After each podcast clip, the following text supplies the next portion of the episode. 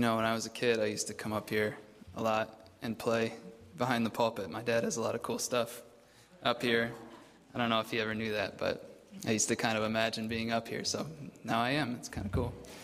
Um, but, you know, as a youth pastor, I hear, I get to hear a lot of complaints that the kids have about school. Um, and the most common one is probably, when am I ever going to use this math homework again? And so, in order to honor them, I thought I would come up here and do a little math for you. Um, how many church services do you think you've been to in your life? How many sermons do you think you've heard?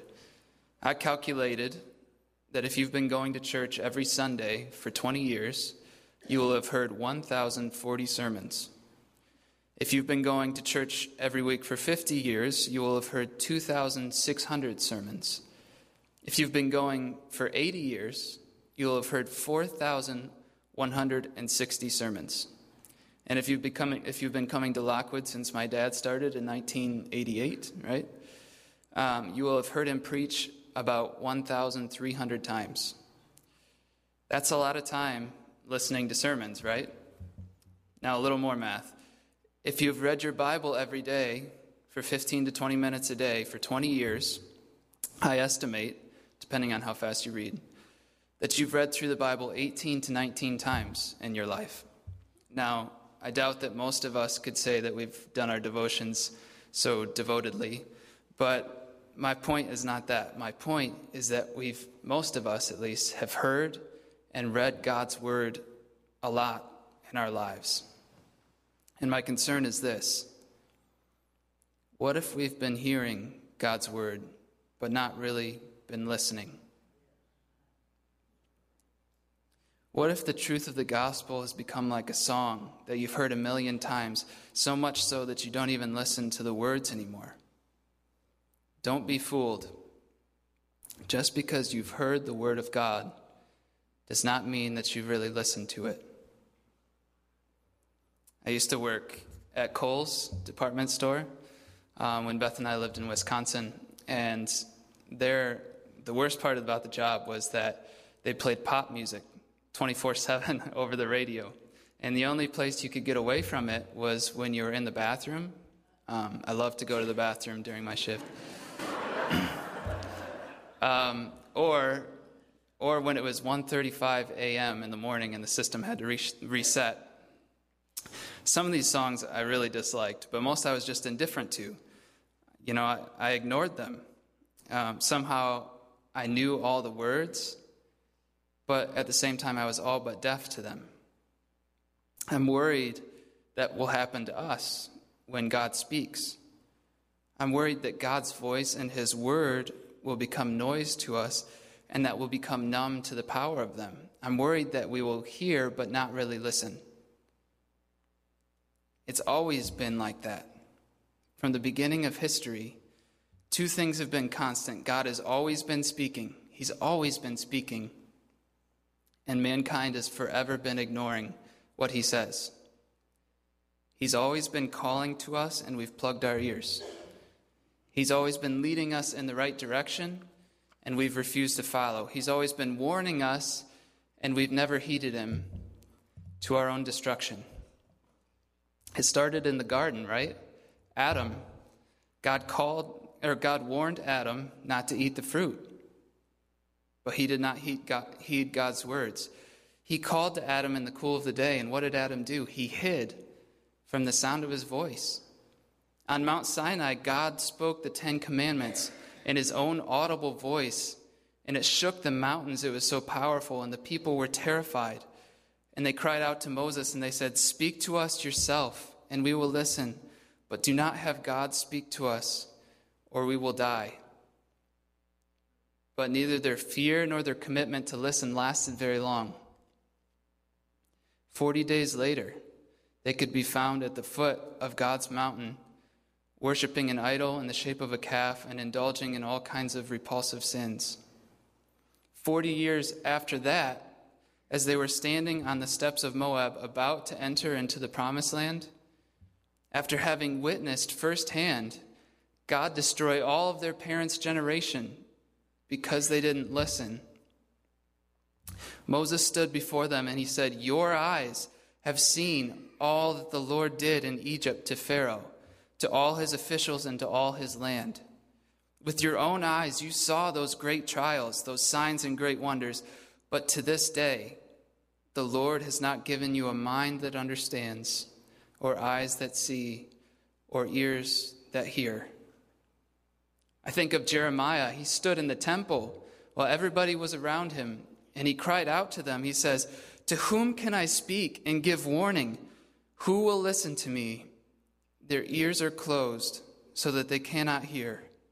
The word of the Lord is offensive to them. They find no pleasure in it. Jeremiah warned those people that God was not happy with them. He warned them that exile and disaster was sure to come if they didn't repent. And what did they do? If you remember, the king took the scroll of Jeremiah's prophecies and he cut it off piece by piece and burned it in the fire. And then they threw Jeremiah in a cistern so they wouldn't have to listen to him anymore. And who were the people that did this? They weren't the unbelieving pagans, they were God's own people. These were the people who were called by his name. These were the people that God had revealed himself to. They made pilgrimages to his temple every year. They celebrated festivals. They made sacrifices to him.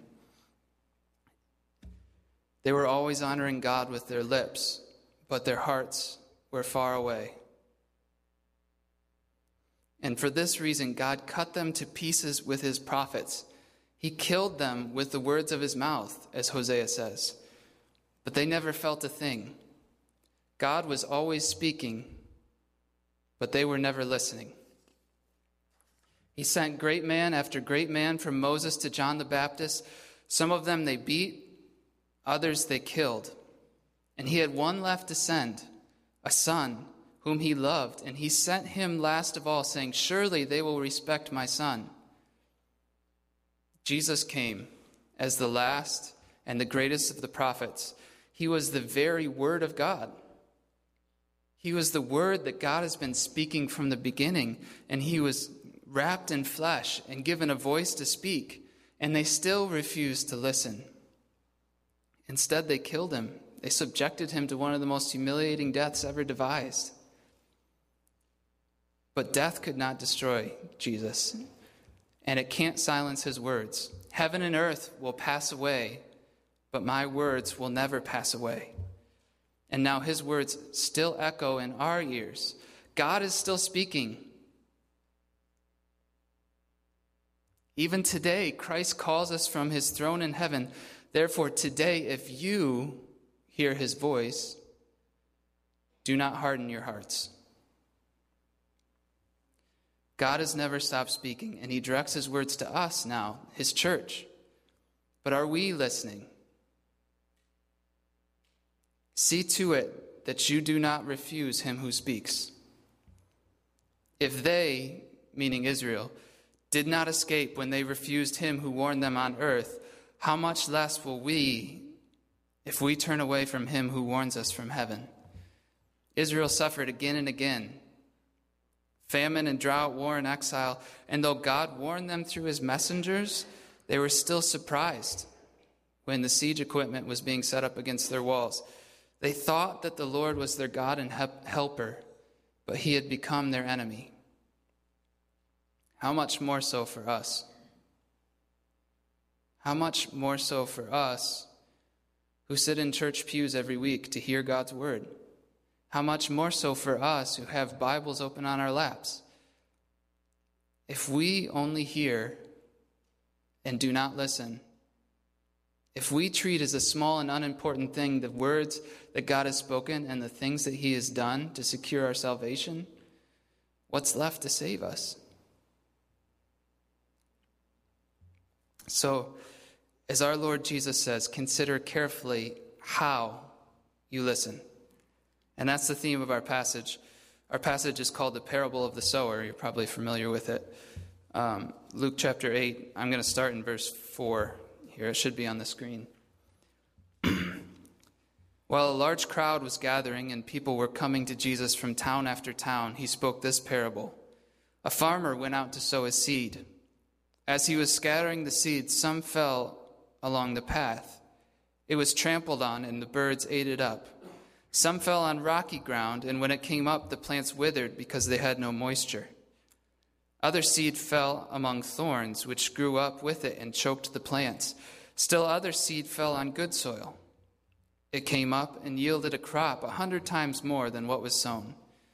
When he said this, he called out, Whoever has ears to hear, let them hear. His disciples asked him what this parable meant, and he said, The knowledge of the secrets of the kingdom of God has been given to you, but to others I speak in parables, so that though seeing, they may not see, and though hearing, they may not understand. This is the meaning of the parable. The seed is the word of God. Those along the path are the ones who hear and then the devil comes and takes away the word from their hearts, so that they may not believe and be saved. Those, those on the rocky ground are the ones who receive the word with joy when they hear it, but they have no root.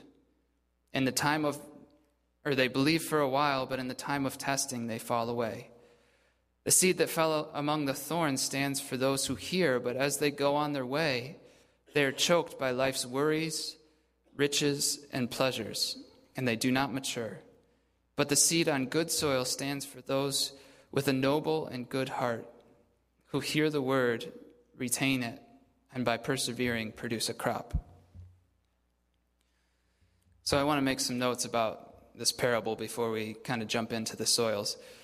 First, the farmer in the parable is clearly God, and the seed that he sows is the word of God, like Jesus says. The farmer does not simply sow his seed in the good soil, but he sows it everywhere. Likewise, God speaks his truth into everyone's lives, even those who don't believe or have trouble hearing. This is an act of his kindness, his justice, his mercy. Second, the four different soils represent different kinds of people with respect to how they listen to God's word. I think we can also infer that unlike in nature, people have a choice about what kind of soil they're going to be. And they can change if they want to. In fact, I think one of the main reasons that Jesus shares this parable is to offer everybody the chance to change and become the good soil, to become the kind of people that listen to God and obey what He says. Third, I think it's probably unwise to try to label yourself or someone else as a specific, a specific type of soil. The point of the parable is not to identify yourself as a, as a soil, but to identify the thorns and rocks, the things that get in your way of you listening to God and doing what He says.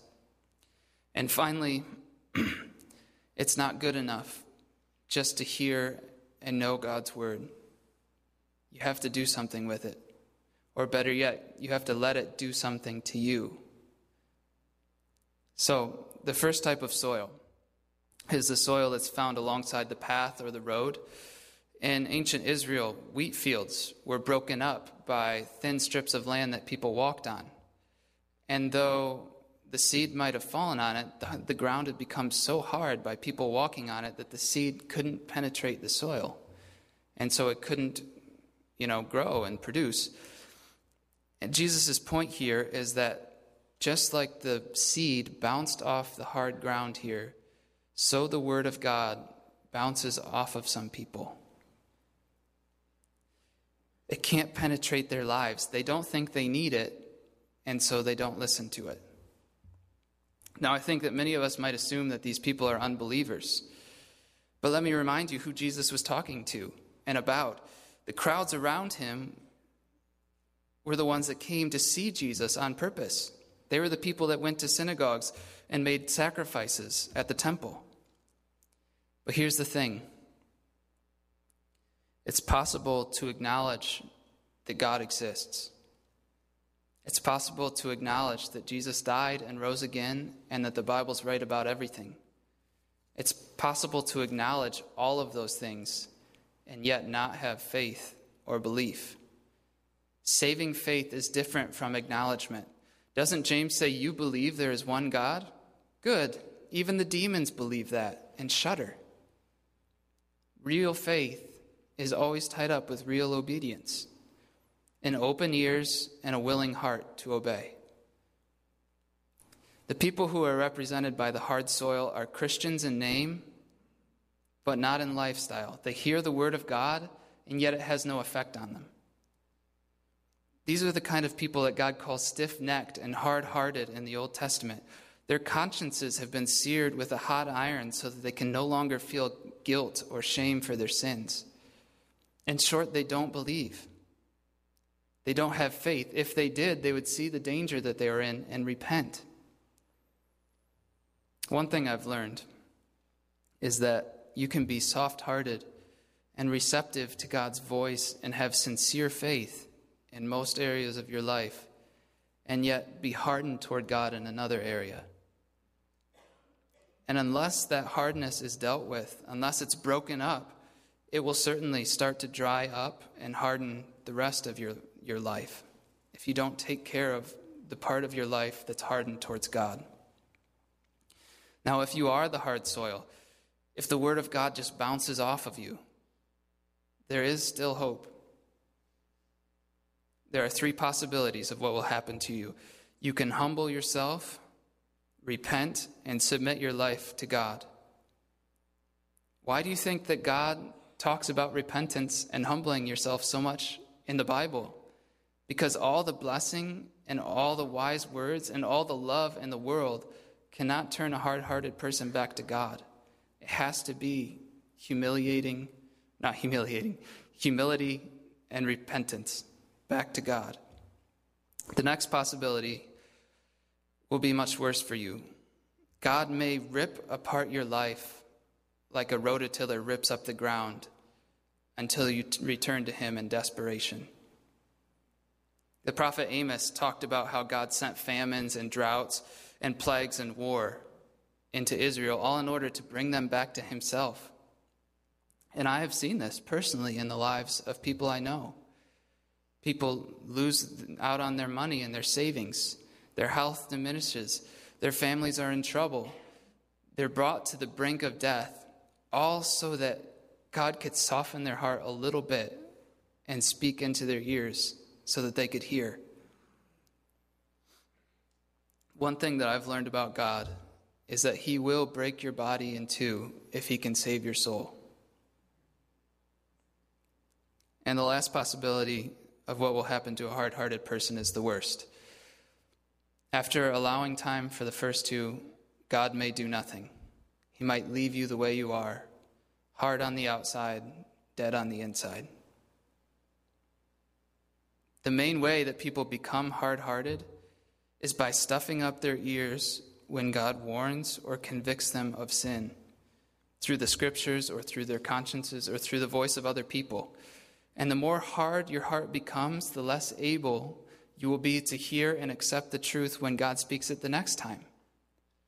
Some people have chosen to ignore God so many times and become so hardened against his still small voice that almost nothing can break through anymore.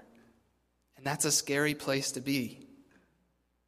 Every time you hear scripture read in church, every time you hear the truth of God on the lips of others and you don't listen, you fall further away from the Lord. If this is you, you must take a practical step in your life. You must confess your hard heart to the Lord and ask Him to speak to you again. And then, when His word comes, whether through the scriptures or through other people or through your own conscience or just your knowledge of what's right and what's wrong, when His word comes, obey it. Do what He says. That'll put you back on the right path. That will soften your heart, start to soften you. The second type of soil is what Jesus calls the rocky soil. In Greek, it talks about how the seed actually fell on the rock. In the land of Israel, there are places where just under the thin surface of the soil, it's just hard rock. Jesus' point here is not that these people are hard hearted, it's that they're shallow. There isn't much depth to them. Our world is filled with people like these. This kind of person is defined by the house they live in, the clothes they wear, the things they like to do, careers they go into. The things that they desire and the things they want are the same old things that everybody else desires and wants in the world. There isn't much depth to them, and therefore, when they believe, there really isn't much depth to their faith either. They decide they want to be a Christian, but they don't go much farther than that. And that's just the thing. Their life is about them, and so is their faith.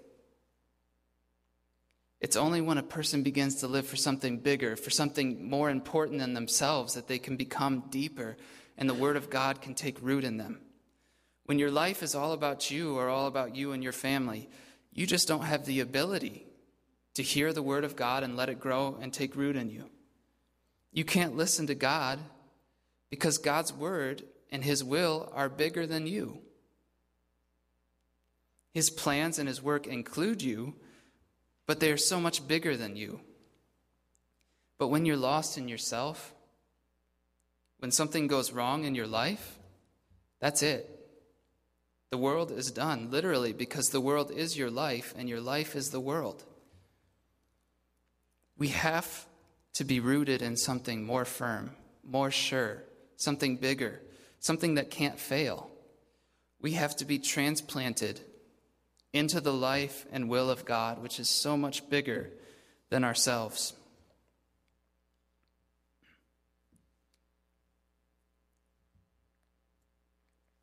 Now, how do you know if you're shallow? My guess is it's really difficult to know. um, just like it'd be difficult to know if you're hard hearted until the, until the Spirit speaks to you. But there is a test. What is it that you think about throughout the day? Where is your focus? The shallow person's focus is mainly on things in their life their problems at work, their dream home, their vacation in short, they have their minds fixed on earthly things rather than things above. But God can deepen us so that when He speaks, His word takes root in our lives and changes us into people who live for something more important than ourselves. Let me make a practical suggestion if you struggle with having shallow ground in your life. Plan a time every day to leave your life to leave your goals, your wants, your work, your schedule. Leave your life and take time to consider the lives of others and what they're going through. Purposely choose to pray for someone else and take time to consider what they're going through. I realized a while ago that while my prayer life was becoming more consistent, it was still all about me. Even my prayers reflected how shallow I was because it was still all about me. But when you pray for others, use that time to get caught up in what God is doing in the world and in the lives of people around you. Get caught up in God's kingdom mission and stop building your own kingdom. Get caught up in God's long story of his faithfulness and stop writing your own story. If you do that, you'll be able to dig past the shallowness of your life and get caught in something bigger something deeper and more important than yourself, and you'll be able to hear Him. The third type of soil is the thorny soil. Thorny soil, these are good hearted people. They sincerely want to listen and obey God when he, when he tells them, when He speaks to them. But their intentions are always squandered. They may be capable of deep faith and deep commitment, but somehow other things always seem to get in the way. And the lesson here is the same lesson that every beginning gardener needs to learn weed your garden, get rid of the excess stuff in your life. These weeds, these thorns, as Jesus says, are life's worries, riches, and pleasures. These things can choke the kingdom life, they can crowd it out. Have you ever thought about that? Have you ever thought about how your day to day worries, your schedule, thinking about money, living in search of pleasure, how that can choke the Christian life and cut you off from hearing God's voice? Now, the problem is that these things are not things that we can get away from in this world. Everybody has worries and stress. Everybody needs to deal with money. Everybody, you know, needs to search for pleasure. God made us to want pleasure. But the problem is that life's worries, riches, and pleasures can spread and grow out of control. They can take over your lives without you even realizing it. And when you let them take up space in your lives and you let them compete for your attention, God's word will always be the first to lose out. There's too much noise. Have you ever tried to listen to several different songs at once? You can't listen to any of them because they're all going on. It's kind of like that. In verse 7, Jesus says that the thorns grew up alongside of the seed of God's word, and it choked it out. The thorns weren't checked, they weren't managed, they weren't cut off at the root. Oftentimes, we let too many things happen in our lives at once. We have God's word, but that's just one of the, the plants growing in our garden. God is just one of the things we have going on. You know, in the parable, Jesus implies that the whole plot of soil belongs to God's word because this seed needs a lot of space to grow, all the space that we can give it. And it's the same in our lives.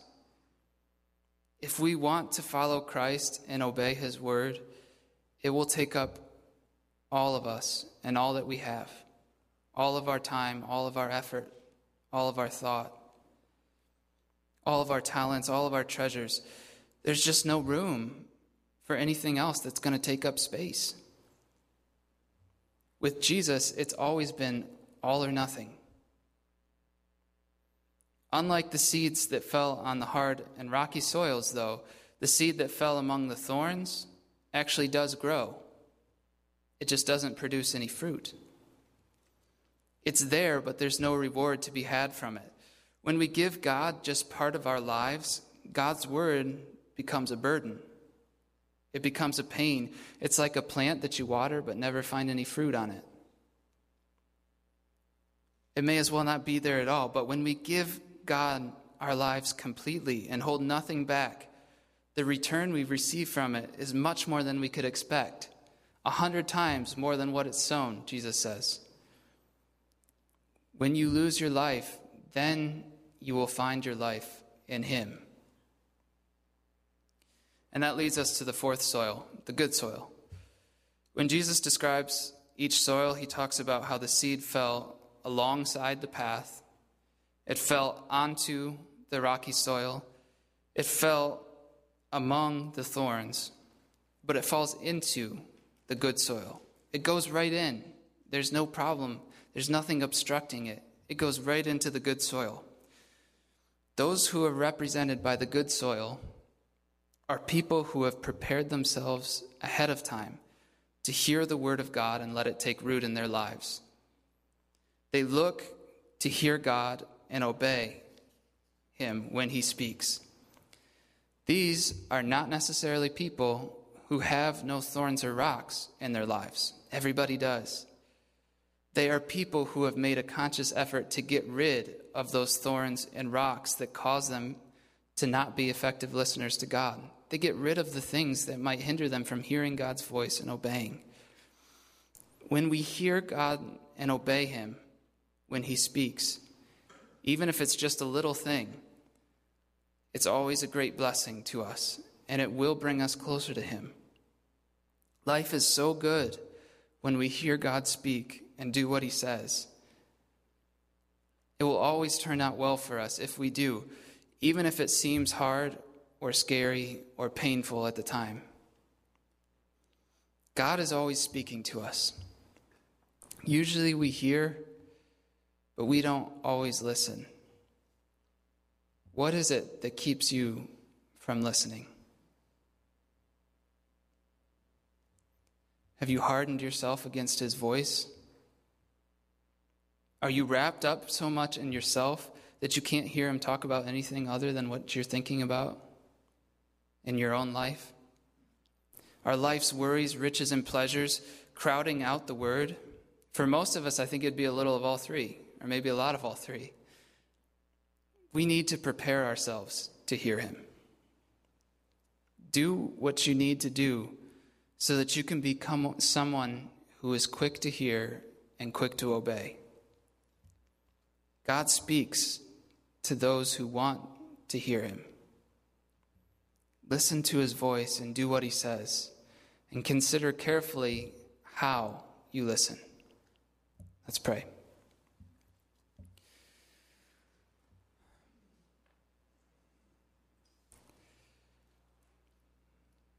Lord, please speak to us today, and please help us not to be hardened anymore against your will or to be wrapped up in ourselves or all the things we've got to do. Please help us to tune into you and become people who listen to you and produce a harvest of fruit that's pleasing to you and pleasing to us.